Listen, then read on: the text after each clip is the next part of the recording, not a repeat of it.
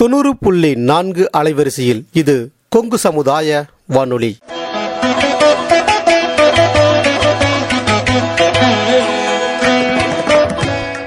கொங்கு பொறியியல் கல்லூரி வளாகத்திலிருந்து.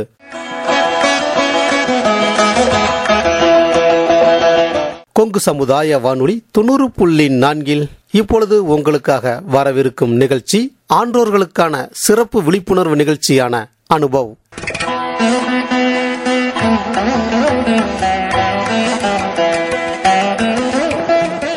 அதாவது இந்திய அரசாங்கத்தின் அறிவியல் மற்றும் தொழில்நுட்பத்துறை என்னும் டிபார்ட்மெண்ட் ஆஃப் சயின்ஸ் அண்ட் டெக்னாலஜியால் நிறுவப்பட்ட விஞ்ஞான் பிரசார் என்னும் துறை மற்றும் அழகப்பா பல்கலைக்கழகம் இணைந்து வழங்கும் அறுபது வயதுக்கும் மேற்பட்ட ஆன்றோர்களை உள் இணைக்கும் புதுமையான சமுதாய வானொலி நிகழ்ச்சி Anubhav.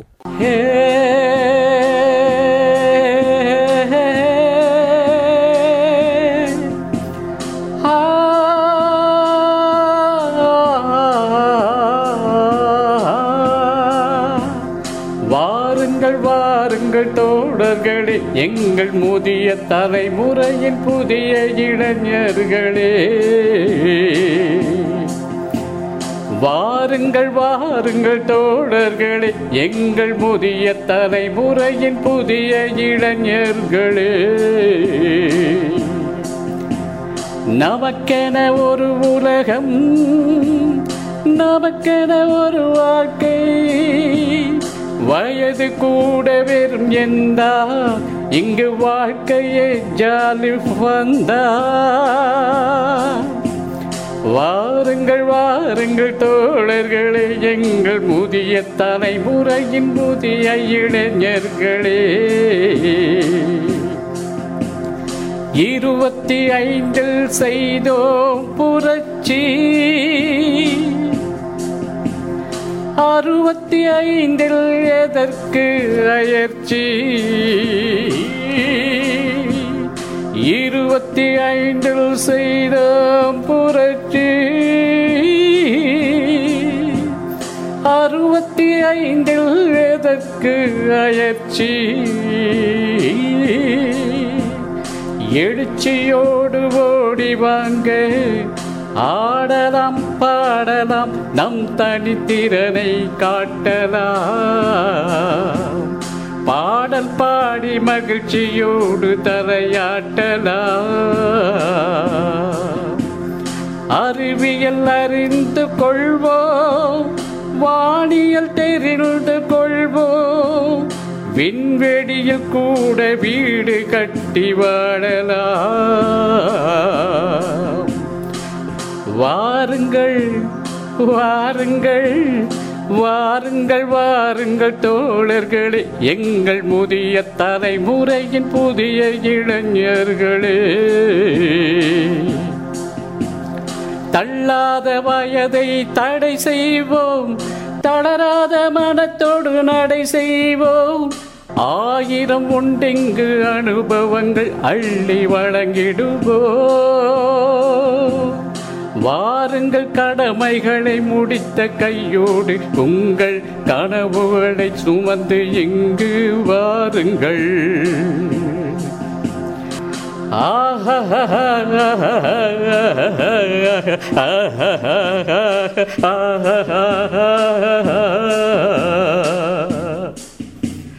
La la la la la la la la la la la la la la la la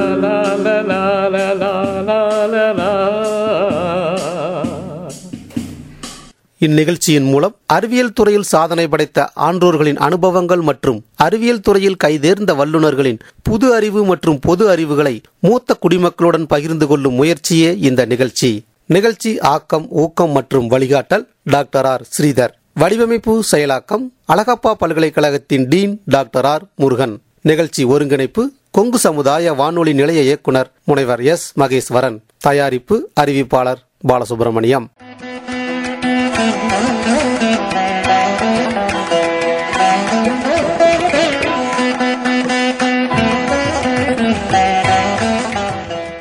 இன்றைய நிகழ்ச்சியில் நாம் கேட்கவிருப்பது ஈரோடு மாவட்டத்தில் வேளாண்மை இணை இயக்குநராக பணியாற்றி ஓய்வு பெற்ற திரு ராம சுப்பிரமணியம் அவர்களிடம் வேளாண்மையில் தலைமுறை இடைவெளி என்ற கருத்தினை மையமாக கொண்டு நடத்தப்பட்ட கலந்துரையாடல் நிகழ்ச்சியினுடைய வானொலி தொகுப்பு.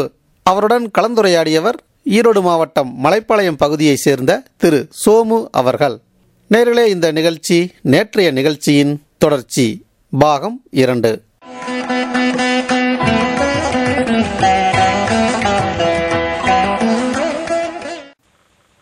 இன்னைக்கு பொதுவாக வணிக நிறுவனங்களுக்கு போனீங்க அப்படின்னா எந்த ஒரு பொருளை பார்த்தீங்கன்னாலும் இரநூத்தி தொண்ணூத்தொம்பது ரூபா அப்படின்னா நான் இப்போ முந்நூறுரூவாயாக தான் கொடுத்துட்டு வரோம். ஆனால் விவசாய பொருட்களுக்கு மட்டும் ரெண்டு கட்டு பத்து ரூபா அப்படின்னு சொன்னால் மூணு கொடுக்க மாட்டியான்னு பேரம் தான் பேசுகிறாங்க அந்த மாதிரி விவசாய பொருட்களுக்கு ஒரு நல்ல விலை கிடைக்க என்ன செய்யலாங்கய்யா நல்ல விலை கிடைக்கவில்லை என்றால் நாம் விளையக்கூடிய விளை பொருளை நேரடியாக இப்போ நெல் விளையுது அப்படின்னா நெல்லை டைரெக்டாக கொண்டு போய் விற்கக்கூடாது. நெல்லை வந்து எப்படி மதிப்பு கூட்டி அரிசியாக விற்கலாம். அரிசியையும் நமக்கு ஒத்து வரல. அரிசியை தனியாக வைக்கலாம் தவிடு தனியாக வைக்கலாம். இன்றைக்கு தவிடு எண்ணெய் ரைஸ் பிரான் ஆயில் அந்த மாதிரி மார்க்கெட் வந்து போகுது. அப்புறம் ரைஸில் இருந்து சார்கோல் அந்த மாதிரி எடுக்கிறாங்க. அரிசியில் வந்து இன்னும் பார்த்தீங்கன்னா அரிசி அரிசி மாவு ட்ரை ஃப்ளோர் வெட் ஃப்ளோர் அந்த மாதிரி இன்னைக்கு வந்து மதிப்பு கூட்டிகிட்டே போகிறோம் அதே போல் தேங்காய் எடுத்துக்கிட்டிங்கன்னா நிறைய மதிப்பு கூட்டப்பட்ட பொருள். தேங்காய் பத்து ரூபா தான் சார் விற்கிது அப்படின்னு உடனே அதில் ஒரு குறையப்பட்டு கொண்டு நான் இதனால் நான் விவசாயம் பண்ணலை. நான் வெளியில் போகிறேன் அப்படின்னு சொல்லக்கூடாது. அதை ஏன் நாம் மதிப்பு கூட்டக்கூடாது? தேங்காயை ஏன் கொப்பரையாக மாற்றி கொப்பரையாக விற்கலாம்? தேங்காய் பால் இல்லை சார் பச்சைக்காயை போடுறோம் அப்படின்னா பச்சைக்காயிலேருந்து பால் எடுங்க. பால்ல இருந்து தேங்காய் பால்லேருந்து வெர்ஜின் கோகனட் ஆயில் அப்படின்னு சொல்லக்கூடிய ஒரு தேங்காய் எண்ணெய். மிக மிக மிக தூய்மையான ஒரு தேங்காய் எண்ணெய். தண்ணி போல் இருக்கும் அந்த தேங்காய் எண்ணெய். அதனுடைய வாசனை பார்த்தீங்கன்னா அவ்வளவு இருக்கும். மேலை நாடுகள் எல்லாம் இந்த எண்ணெயை தான் விரும்புகிறாங்க நம்ம சாதாரண தேங்காய் எண்ணெய்க்கு லிட்டர் இரநூறுபா அப்படின்னா இது வந்து எழுநூறுபா எண்ணூறுரூபாய்க்கு சாதாரணமாக நம்ம உள்ளூர் சந்தையில் போகுது. மேலை நாடுகளில் ஆயிரம் ரூபாய்க்கு மேலாக இது சந்தைப்படுத்தப்படுகிறது. அது தேங்காய் பாலை ஒன்றுமே இல்லை.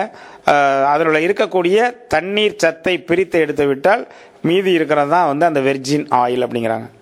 இதற்கான தொழில்நுட்பம் இருக்கிறது. இந்திய உணவு பதப்படுத்தும் ஆராய்ச்சி நிலையம் தஞ்சாவூரில் அதற்கான திட்ட அறிக்கை கொடுக்குறாங்க. தென்னை வளர்ச்சி வாரியம் நமக்கு பொள்ளாச்சியில் இருக்காங்க. சென்னையில் அலுவலகம் இருக்கிறது. கொச்சினில் இருக்காங்க. அவங்க இதுக்கான பயிற்சி கொடுக்குறாங்க. இலவச பயிற்சி. எல்லாம் வந்து நாம் கற்றுக்கொள்வது ஒன்று தான் நமக்கு தயாராக இருக்கணும். குறிப்பாக இளைஞர்களுக்கு தான் அவங்க வந்து விரும்புகிறாங்க பெரியவங்க அதில் போய் கலந்து கொள்ள முடியாது. அப்போ நம்ம அந்த மதிப்பு கூட்டப்பட்ட பயிற்சி மதிப்பு கூட்டப்பட்ட பொருள்களை தயாரித்து அதை ஏன் நாம் சந்தைப்படுத்தக்கூடாது. இளைஞர்களை இதெல்லாம் வந்து நம்ம ஒரு எடுத்துக்கணும். அதே போல் அந்த தேங்காய் பால்ல இருந்து பார்த்தீங்கன்னா டெசிகேட்டட் கோகனட் பவுடர் அப்படிங்கிறாங்க. தேங்காய் வந்து துருவல் அல்லது தூவல் அப்படிம்பாங்க. அதை அப்புறம் இப்போ தென்னை விளையாத பகுதியிலலாம் வந்து நம்ம தேங்காய் தேங்காய் பருப்பை வந்து இந்த துருவல் எடுத்து அவங்க வெந்நீரில் போட்ட உடனே என்ன ஆகுதுன்னா அது மறுபடியும் நம்ம தேங்காய் பூ மாதிரி வந்துடும் அது இந்த தேங்காய் பாலில் இருந்து எடுக்கிறாங்க. அதேமாதிரி நம்ம வேண்டாம் தேவையில்லை கழிவு என்று தூக்கி எறியக்கூடிய அந்த சிரட்டையிலேருந்து பார்த்தீங்கன்னா இன்றைக்கி கார்பன் எடுக்கிறாங்க ஆக்டிவேட்டட் கார்பன். இன்றைக்கி கிடைக்கக்கூடிய சந்தையில் கிடைக்கக்கூடிய கார்பனில் மிக அதிகமான விலை வந்து இந்த நம்ம தென்னை மரத்திலிருந்து கிடைக்கக்கூடிய தென்னை கழிவு ஓட்டிலிருந்து கிடைக்கக்கூடியது. அதே போல் தென்னை நார் கழிவு தென்னையில் மட்டையை உரிச்சு போட்டு வேஸ்ட்டுன்னு தூக்கி போடுற நார்க்கழிவில் இன்றைக்கு கோகோ பீட் போன்ற மரங்கள் அப்புறம் உரம் தயாரிக்கிறது. இதெல்லாம் இன்னைக்கு மேலை நாடுகளுக்கு நிறைய ஏற்றுமதி ஆகிறது. அதே போல் தென்னை மஞ்சியிலேருந்து கயர் எடுக்கிறாங்க. கயர்லேருந்து இன்றைக்கி பல வடிவங்களில் நூற்றி அறுபதுக்கு மேற்பட்ட பொருள்கள் கயறு வாரியம் மூலம் நமக்கு பயிற்சி இலவசமாக பயிற்சி கொடுக்குறாங்க. அந்த கயரில் வந்து இன்றைக்கி ஜியோ டெக்ஸ் அப்படின்னு ஒரு கயர் தயார் பண்ணி இப்போ ரோடெல்லாம் போட்டும் பொழுது நம்ம போட்டுக்கிட்டே வருவாங்க இன்னொரு பக்கம் பேர்ந்துக்கிட்டே போகும் தார் ரோடு இந்த மாதிரியான தார் ரோட்டில் வந்து தார் போடுவதற்கு முன்னதாக அந்த ஜல்லி போடுவதற்கு முன்பதாக இந்த கயறு மேட் அந்த ஜியோ டெக்ஸை வந்து விரிச்சிட்டு அது மேலே வந்து தார் ரோடு போடுறாங்க. இது மேலை நாடுகளில் ரொம்ப பிரசித்தியாகி இதனால் என்ன ஆகுதுன்னா அந்த ரோடு வந்து வேகமாக சேதமடைவதில்லை.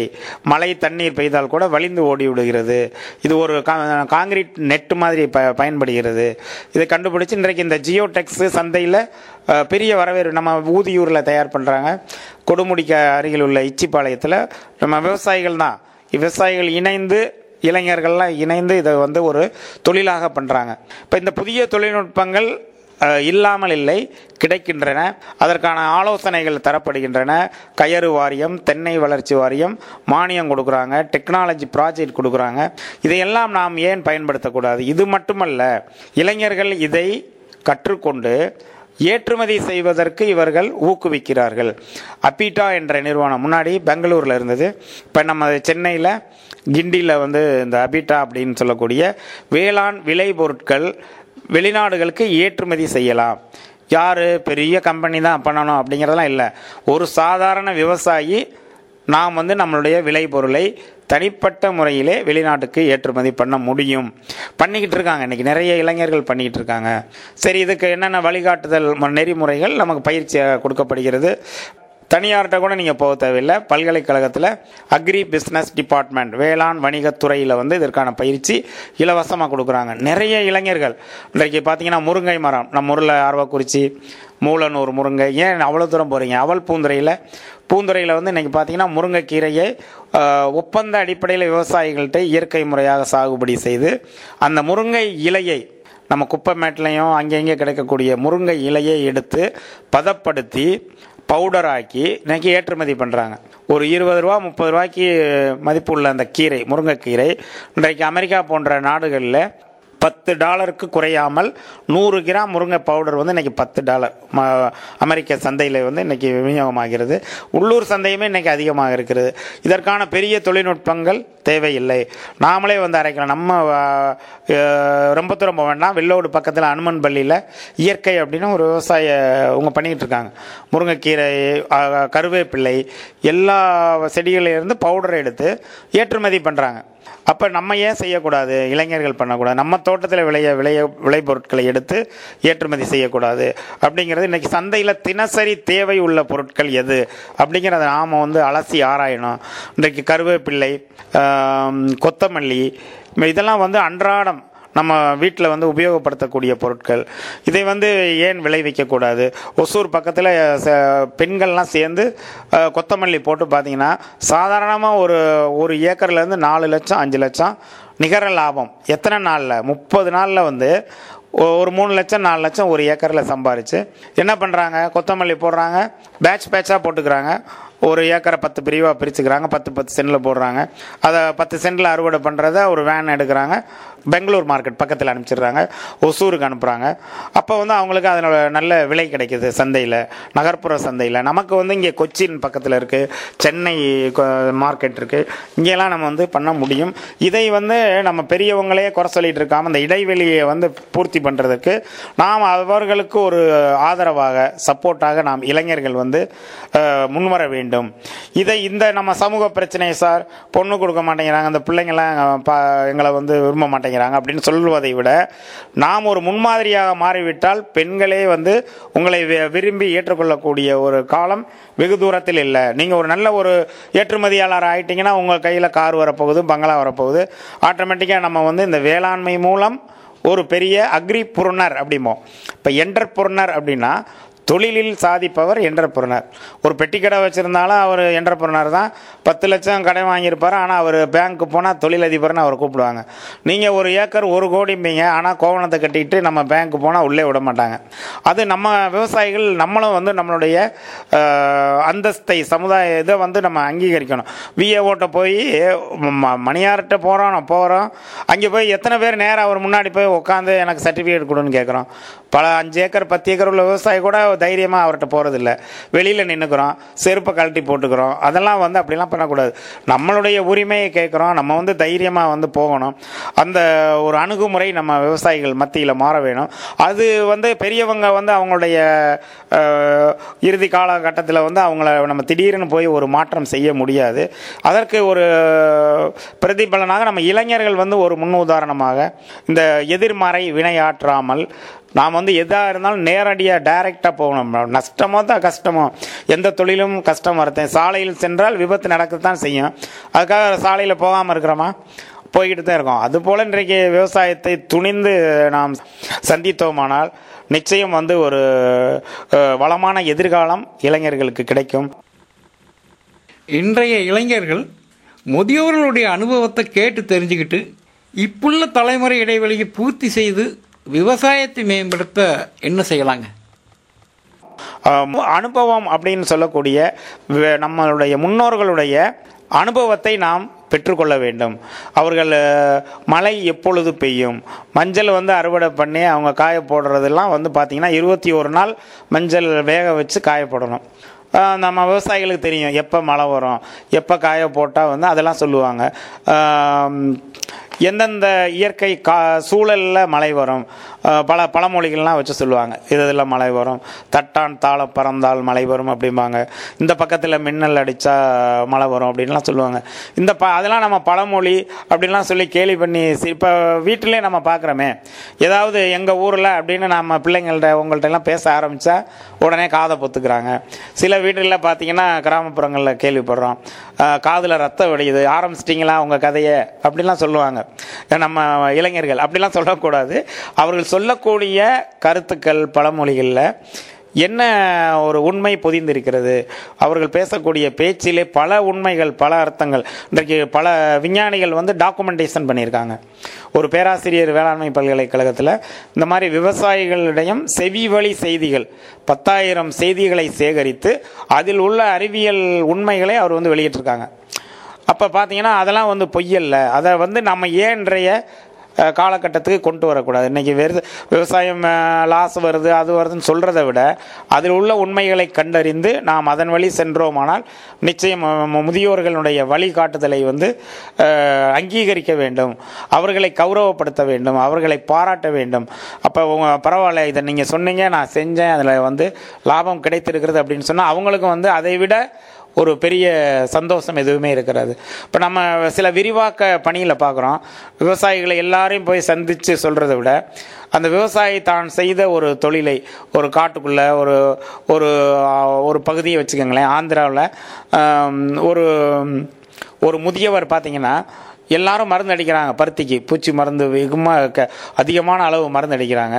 ஒரு பெரியவர் என்ன பண்ணுறாரு தன்னுடைய தோட்டத்து வேலியில் இருக்கக்கூடிய இந்த சீத்தாப்பழ செடியினுடைய இலைகளை அரைத்து அதை வந்து அவர் தெளிக்கிறார். ஏன்னா அவர்கிட்ட வசதி இல்லை. ஆனால் அவருக்கு ஏதோ ஒரு அனுபவம் ஒரு படிப்பினையை வச்சு அந்த சரி அவங்களாம் மருந்து அடிக்கிறாங்க நம்மக்கிட்ட இருக்கிறது இதுதான் கிடைக்குதுன்ட்டு அதை எடுத்து அடிக்கிறாரு. கடைசியில் பார்த்தீங்கன்னா அந்த ரசாயன மருந்துக பூச்சிக்கொல்லி அடித்தவர்கள் நிலங்களிலே அந்த பருத்தியில் உள்ள காய்ப்புழுக்கள் கட்டுப்பாடு ஆனதை விட இவருடைய தோட்டத்தில் ஒரு புழு கூட இல்லை. அவங்க பல லிட்டர் மருந்துகளை ரசாயனங்களை கொட்டி பல ஆயிரக்கணக்கான ரூபாய்களை செலவழித்து அந்த பூச்சியை கொன்றிருக்கிறார்கள். ஆனால் இவர் வந்து அந்த பூச்சியை மேலாண்மை செய்திருக்கிறார்கள். இந்த சீத்தாப்பழ இலையை அடித்த உடனே அந்த பூச்சி வந்து சாகாது. அது வந்து ரெப்லண்ட் ஆக்ஷன் அப்படின்னு சொல்லுவோம். இப்போ வேப்பெண்ணெய் அடித்தா நம்ம யாராவது வேப்பெண்ணெய் தலையில் தேய்ச்சிருந்தா கூட முகத்தை சுழிச்சுக்குவோம் அதுபோல் வந்து அந்த புழு என்ன செய்யும்? இதில் ஏதோ விஷம் வரப்போகுது இருக்குது அப்படின்னு தெரிஞ்சு வேறு இடத்துக்கு ஓடி போயிடும் அந்த ம- மருந்து இல்லாத இடத்துக்கு போயிடும் அல்லது தன்னுடைய உருவத்தை மாற்றிக்கணும். உருமாற்றி இதுவாயிரும். அந்த மாதிரி வந்து எக்கோ சிஸ்டமும் பாதிக்காமல் சுற்றுச்சூழல் பாதிக்காமல் அவருக்கு வந்து ஜனாதிபதி அவார்டெல்லாம் கொடுத்தாங்க அப்படின்னு சொல்லி நம்ம கேள்விப்பட்டிருக்கோம். அதனால் பெரியவர்கள் செய்யக்கூடிய ஒவ்வொரு நடவடிக்கையும் அவங்கள கேலி செய்யாமல் அதை நாம் எடுத்து டாக்குமெண்டேஷன் செய்ய வேண்டும். பதிவு செய்து மற்ற நம்மளுடைய நண்பர்கள் இளைஞர்கள் விவாதிப்பதற்கு பிரச்சனை இன்னைக்கு எதையோ எடுத்து ஆள- அலசி ஆளா ஆராய்ஞ்சிட்டு இருக்கோம் இந்த மாதிரி பல உண்மைகளை விவசாயத்திலே பல உண் கண்டுபிடிப்புகள் விவசாயிகளை கண்டுபிடித்த கண்டுபிடிப்புகள் தான் இன்றைக்கு மாமரத்திலே வந்து இன்னைக்கு ப்ரூனிங் அப்படின்னு சொல்லக்கூடிய ஒரு தொழில்நுட்பம் இருக்கிறது. கபாத்து செய்தல் அப்படின்னு. அதை வந்து பலர் பிஹெச்டி எல்லாம் வாங்கியிருக்காங்க. ஆனால் அவங்க வாங்குறதுக்கு முன்னாடி பார்த்தீங்கன்னா ஒரு விவசாயி கடைபிடித்த தொழில்நுட்பம். அந்த ஒரு வயதான ஒரு அனுபவமான விவசாயி என் மாமரம் காய்க்கவில்லை காய்க்கவில்லை என்று வெட்டி போட்டு விடலாம் என்று ஒரு மரத்தை பாதி வெட்டி போடுறார். பார்த்தீங்கன்னா அடுத்த ஆண்டு ஏராளமான பூக்கள் பூத்து அரைகுறையாக வெட்டி போட்டதுலேருந்து இவ்வளோ வருது. அப்போனா இதை ஏன் நாம் முறைப்படுத்தக்கூடாது? அப்படின்னு சொல்லி அந்த ப்ரூனிங்கை வந்து அப்புறம் தொழில்நுட்பமாக அப்புறம் விஞ்ஞானிகள் போய் அதை சீர்படுத்துகிறாங்க அது வேறு விஷயம். ஆனால் அதை ஒரு உண்மையை கண்டுபிடிக்கிறதுக்கு வாய்ப்பு வந்து அந்த விவசாயிகளுக்கு தான் கிடைக்கிறது. நீர்ப்பாசனத்தை எடுத்துக்கிட்டிங்கன்னா தண்ணீர் பாசனம். இன்றைக்கு நம்ம தண்ணீர் பற்றாக்குறையான ஒரு காலகட்டத்தில் இந்த ஆண்டு நல்லா மழை பெஞ்சிருச்சு. அப்போ பார்த்தீங்கன்னா விவசாயிகள் பல தொழில்நுட்பங்களை முன்ன நம்ம பெரியவர்கள் பார்த்தீங்கன்னா வாட்டர் மேனேஜ்மெண்ட்டில் வந்து பார்த்திங்கன்னா பல நீர் பிடிப்பு உத்திகள் அப்படின்னு சொல்லுவாங்க. இப்போ மேட்டு பகுதியிலேருந்து தண்ணி கொண்டு வர்றது கீழே கிணத்துலேருந்து தண்ணியை எப்படி லிஃப்ட் பண்ணுறது இன்னைக்கு ஆயிரம் அடி ஆயிரத்தி இரநூறு அடி போர்வெல் போட்டு இன்றைக்கு வந்து நாம் விவசாயம் பண்ணுறோம் ஆனால் அந்த காலத்திலலாம் கிணறு வெட்டி கிணறுகளிலிருந்து கமலை ஏற்றம் செய்து தான் வந்து தண்ணீர் பாய்ச்சி அதாவது பயிருக்கு தேவையான அளவு மட்டும் தண்ணீரை கொடுத்தார்கள். தங்களுடைய நிலத்தில் பெய்யக்கூடிய மழை வெளியே சென்று விடக்கூடாது ஓட தண்ணீரை ஓட விடாமல் நம் நிலத்திலே தவள விட வேண்டும் என்பார்கள். குழந்தைகள் எப்படி தத்தி தத்தி தவழ்ந்து செல்கிறதோ அதுபோல் அந்த தண்ணீர் தவழ்ந்து தவழ்ந்து மெதுவாக செல்லும் பொழுது என்ன ஆகும்னா பெர்குலேஷன் என்று சொல்லி மண்ணுக்கு கீழே இறங்கி அந்த கிணறுகள் ப- பண்ணை குட்டைகள் இதிலெல்லாம் போய் இறங்கிக்கிறோம். நம்ம நிலத்தில் இருக்கும். அதுக்கு மேலே அதிகமான மழை பெய்தால் அருகில் உள்ள நிலத்துக்கு செல்லும். ஆனால் இன்றைக்கு என்ன நிலைமை? பல நீர் அறுவடை யுத்திகள் எல்லாம் சொன்னாலும் கூட நாம் கடைப்பிடிப்பதில்லை. அடுத்த மழை பெய்த அடுத்த நிமிடம் அந்த தண்ணீர் ஓடைக்கு செல்கிறது. ஓடை நதிகளுக்கு சென்று நதி கடலுக்கு சென்று வீணாக்கி கொண்டிருக்கிறோம். இதெல்லாம் வந்து நம்ம இளைஞர்கள் முன்னோர்களிடமிருந்து கற்றுக்கொள்ள வேண்டும். விவசாய வேறு தொழில்கள் எடுத்துக்கொண்டால் கூட இன்றைக்கு மற்றொருவரை நம்பித்தான் செய்ய வேண்டும். சுதந்திரமாக செய்ய முடியாது. இன்றைக்கு நமது தாத்தா பாட்டிலாம் நினச்சா வேலை செய்கிறாங்க இல்லைன்னா சுதந்திரமாக படுத்து வேப்ப மரத்தினில் அட்டனக்கால் போட்டு தூங்குறாங்க க கூழோ கஞ்சியோ குடிச்சிட்டு ஒரு நிம்மதியான ஒரு வாழ்க்கையை வாழ்ந்துகிட்டு இருக்காங்க. நாம் அப்படி இருக்கிறோன்னா ஒரு நிராசையோடு தான் வாழ்ந்து கொண்டு இருக்கிறோம் எங்கே போனால் இப்போ பைக் வச்சு சைக்கிள் வச்சுருக்கவன் பைக் வாங்கணும்னு நினைக்கிறோம் பைக் வச்சுருக்கவன் கார் வாங்கணும்னு நினைக்கிறோம் இப்படி காரில் இன்றைக்கி மாற்றிக்கிட்டே இருக்கோம். இன்றைக்கி எத்தனையோ கோடி கணக்கில் கார் போய்கிட்டு இருக்கு ஆனால் இந்த மாதிரியான சூழ்நிலை இல்லை. விவசாயிகள் மத்தியிலுடைய ஆசைகளை கட்டுப்படுத்துகிறோம். அதே போல் நம் நாம் உழைக்கிறோம் நாம் சம்பாதிக்கிறோம் நான் சாப்பிட்றோம் நம்ம உறங்குறோம்.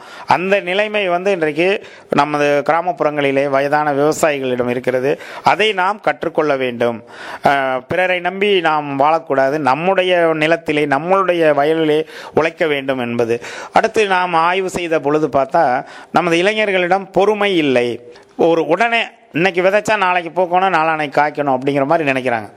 ஆனால் அது நம்ம பெரியவங்கள்ட்ட அதை வந்து நம்ம கற்றுக்கொள்ளக்கூடிய ஒரு காலகட்டத்தில் இருக்கும். அவங்க பார்த்தீங்கன்னா பொறுமையாக இருப்பாங்க.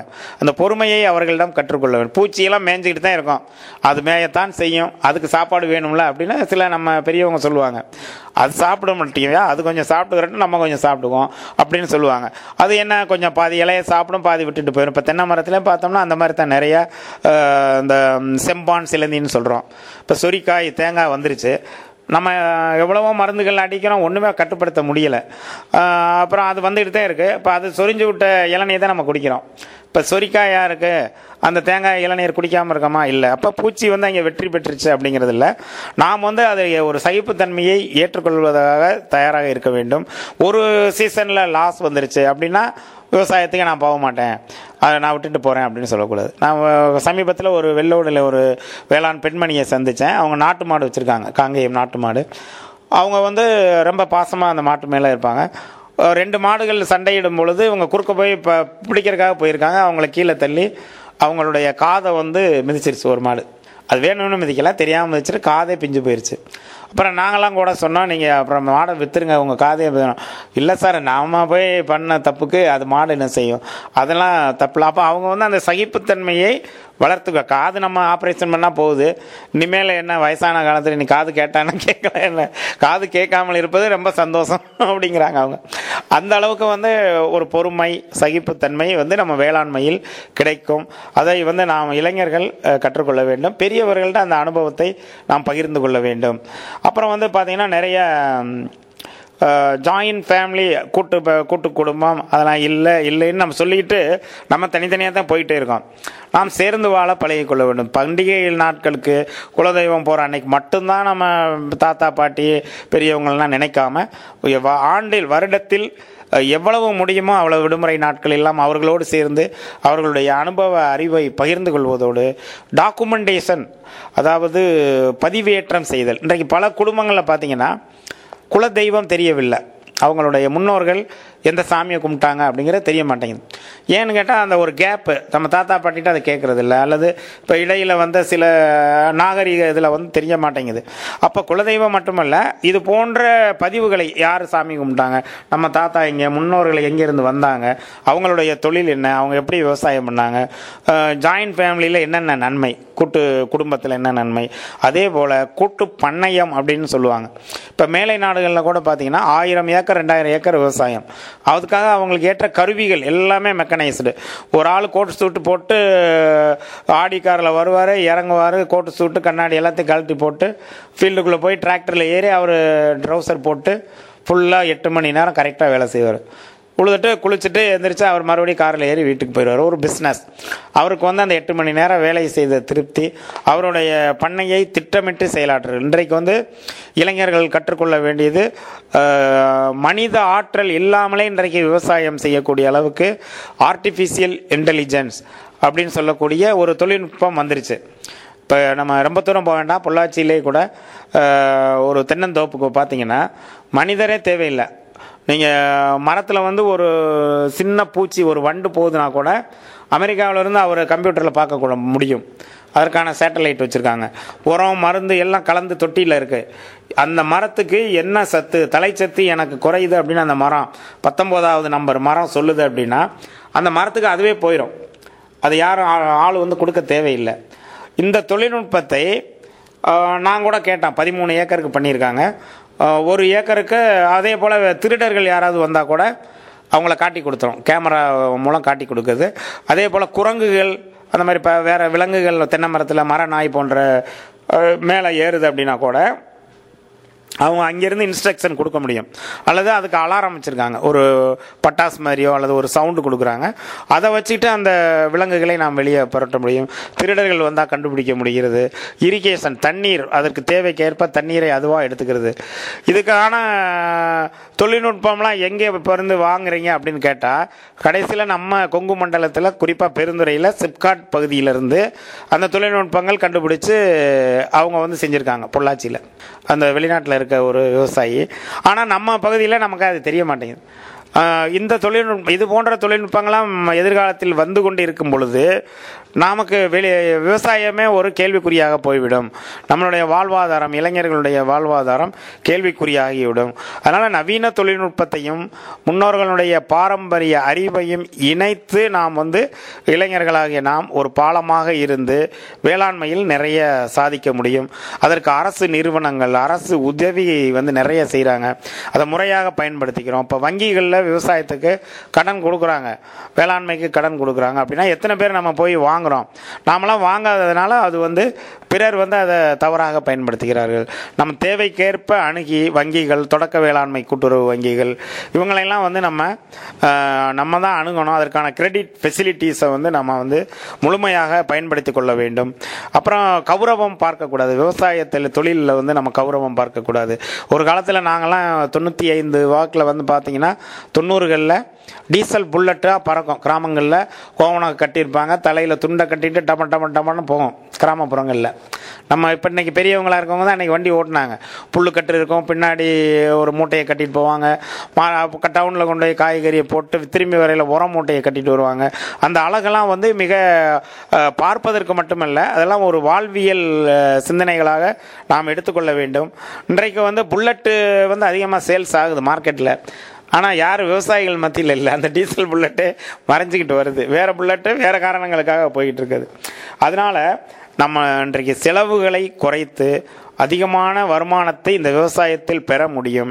அதற்கு நாம் இளைஞர்கள் முன்வர வேண்டும். முதியவர்களுடைய அனுபவத்தை பகிர்ந்து கொள்ள வேண்டும். அவர்களை போட்டு நாம் வந்து நோண்டி நோண்டி கேள்விகள் கேட்க வேண்டும். இதை எப்படி செஞ்சீங்க? அதை எப்படி செஞ்சீங்க? ஏன்னா அவங்க மறந்துடுவாங்க. அவங்களால தொகுத்து சொல்ல தெரியாது. குறைந்தபட்சம் அதை டாக்குமெண்டாவது செய்து கொள்ள வேண்டும். நாம் நமது பிள்ளைகளுக்கு சொல்வதற்கு என் தாத்தா இப்படி என் பாட்டி இப்படி என்று சொல்வதற்கு நாம் தயாராக இருக்க வேண்டும். இழந்துவிட்ட கால்நடை செல்வங்களை மீண்டும் கொண்டு வர வேண்டும். இன்றைக்கு ஹைபிரிட் மாடுகளை வளர்க்கிறதுக்கு உள்ள ஆர்வத்தை விட நாட்டு மாடுகள் வளர்ப்பு வந்து நம்ம இளைஞர்கள் மத்தியில் கொஞ்சம் இந்த ஜல்லிக்கட்டு அது இது வந்த பிறகு கொஞ்சம் ஒரு ஆர்வம் வந்திருக்கிறது. இன்னும் அதனுடைய ஆர்வம் அதிகமாக வர வேண்டும். இந்த உள்ளூர் இனங்களை மாட்டு இனங்களை நாம் வந்து போற்றி பாதுகாக்க வேண்டும் அப்படிங்கிறது வந்து நாம் வந்து இந்த நேரத்தில் பேச கடமைப்பட்டிருக்கிறோம். அதே போல் வேளாண்மை வந்து இப்போ பசுமை புரட்சி முதல்ல வந்தது. ஆயிரத்தி தொள்ளாயிரத்தி அறுபதில் சாப்பாட்டுக்கே வழி இல்லாமல் இருந்து வெளிநாடுகளில் கையேந்திக்கிட்டு இருந்தோம். அப்போ தான் நமக்கு பசுமை புரட்சி வந்தது. கூடவே புதிய ரகங்கள் வந்தது. பூச்சி நோய்கள் எல்லாமே வந்துச்சு. இன்றைக்கி அதனால் இன்றைக்கி பல புற்றுநோய்கள் வந்து பல நோய்களை சந்தித்து நம்மளுடைய சுகாதாரத்தை கெடுத்து கொண்டிருக்கிறோம். இந்த நிலைமை மாறி இரண்டாவது பசுமை புரட்சியாக இயற்கை வேளாண்மையை நம் மத்தியிலே பூக்க வேண்டும். இளைஞர்கள் முதியோர்களுடைய ஆலோசனையை கேட்டு ஒரு வேளாண்மையிலே ஒரு அடுத்த புரட்சி வந்து நமது வேளாண்மையிலே ஒரு வேளாண் சமுதாய புரட்சியாக இளைஞர்கள் இதில் ஈடுபட்டு முன்னோர்களுடைய வழிகாட்டுதலின்படி செயல்பட வேண்டும். அதற்கான பல வழிமுறைகள் இருக்க பல ஆலோசனை மையங்கள் இருக்குது அவற்றை முழுமையாக பயன்படுத்திக் கொள்ள வேண்டும். இந்த ஒரு முக்கியமான பணியை நமது கொங்கு சமுதாய வானொலி ஒரு கடமையாக எடுத்துக்கொண்டு கடமையாக அவர்களுக்கு எத்தனையோ நிகழ்ச்சிகள் இருக்குது ஆடல் பாடல் நிகழ்ச்சிகள்லாம் இருக்குது இருந்தாலும் கூட இந்த செய்தியை கிராமப்புற கயத்துக்கட்டில் படுத்துக்கிட்டு சாயந்தரம் அந்த நமது கொங்கு சமுதாய வானொலியை கேட்கக்கூடிய விவசாயிகள் மத்தியில் எடுத்து செல்லக்கூடிய ஒரு அக்கறையுடன் ஈடுபாடும் செயல்படுறாங்க. அவங்களுக்கு நாம் எல்லாம் ஒத்துழைப்பு கொடுக்க வேண்டும். இது போன்ற தகவல்கள் செய்திகள் இன்னும் நம்மை அதிகம் வந்து சென்றடைய கொங்கு வானொலியையும் இதை கேட்டுக்கொண்டிருக்கக்கூடிய அனைத்து வேளாண் பெருமக்களையும் நாளைய தினம் நம்மளோடு இணைய போகக்கூடிய இளைஞர் பெருமக்களையும் வாழ்த்தி வணங்குகிறேன். நன்றி வணக்கம். இன்றைய விவசாயிகளிடையே இருக்கக்கூடிய பிரச்சனைகளையும் அதுக்கு உண்டான தீர்வுகளையும் ரொம்ப விளக்கமாகவும் விரிவாகவும் சிறப்பாக எடுத்து சொன்னீங்கய்யா அப்படியே நன்றி. அதை விட ஒரு தொழிலதிபர் அப்படிங்கிற மாதிரி ஒரு விவசாய அதிபர் அப்படின்னு மேற்கோள் காட்டி பேசுனீங்க. விரைவில் உங்களுடைய எண்ணங்கள் ஈடேற மனதார வேண்டங்கய்யா உங்களுடைய பொன்னான நேரத்தை எங்களுக்காக ஒதுக்கி இந்த வாய்ப்பினை வழங்கி மிகச்சிறந்த ஒரு கலந்தாயினை கொடுத்த உங்களுக்கு நேரில் சார்பாகவும் கொங்கு சமுதாய வானொலியின் சார்பாகவும் எங்களுடைய நன்றியையும் வணக்கத்தையும் தெரிவிச்சுக்கிறேன். நன்றி வணக்கம்.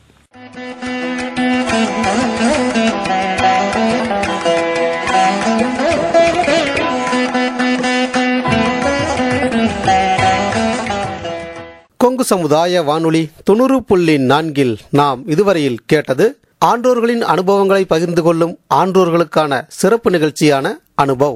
அதாவது இந்திய அரசாங்கத்தின் அறிவியல் மற்றும் தொழில்நுட்பத்துறை என்னும் டிபார்ட்மெண்ட் ஆஃப் சயின்ஸ் அண்ட் டெக்னாலஜியால் நிறுவப்பட்ட விஞ்ஞான் பிரசார் என்னும் துறை மற்றும் அழகப்பா பல்கலைக்கழகம் இணைந்து வழங்கும் அறுபது வயதுக்கும் மேற்பட்ட ஆன்றோர்களை உள் இணைக்கும் புதுமையான சமுதாய வானொலி நிகழ்ச்சி அனுபவ்.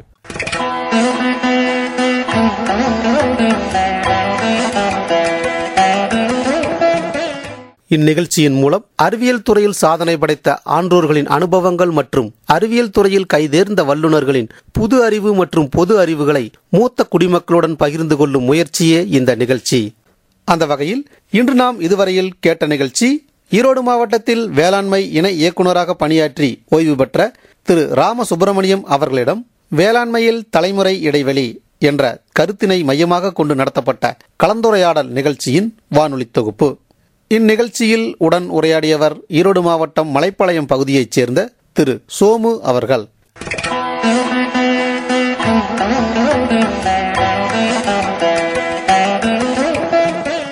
நிகழ்ச்சி ஆக்கம் ஊக்கம் மற்றும் வழிகாட்டல் டாக்டர் ஆர். ஸ்ரீதர். வடிவமைப்பு செயலாக்கம் அழகப்பா பல்கலைக்கழகத்தின் டீன் டாக்டர் ஆர். முருகன். நிகழ்ச்சி ஒருங்கிணைப்பு கொங்கு சமுதாய வானொலி நிலைய இயக்குனர் முனைவர் எஸ் மகேஸ்வரன். தயாரிப்பு அறிவிப்பாளர் பாலசுப்ரமணியம்.